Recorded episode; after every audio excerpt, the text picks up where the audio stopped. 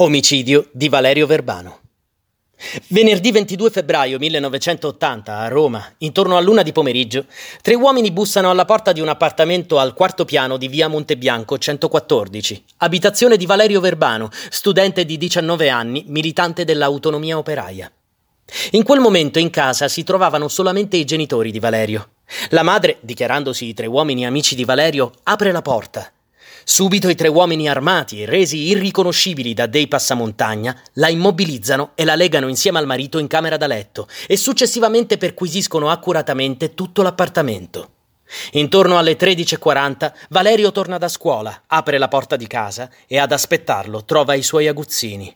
Subito si accorge della loro presenza e dopo averne disarmato uno, cerca di fuggire dalla finestra, ma viene raggiunto da un colpo di pistola alla schiena. Morirà poco dopo in ambulanza, mentre viene trasportato in ospedale.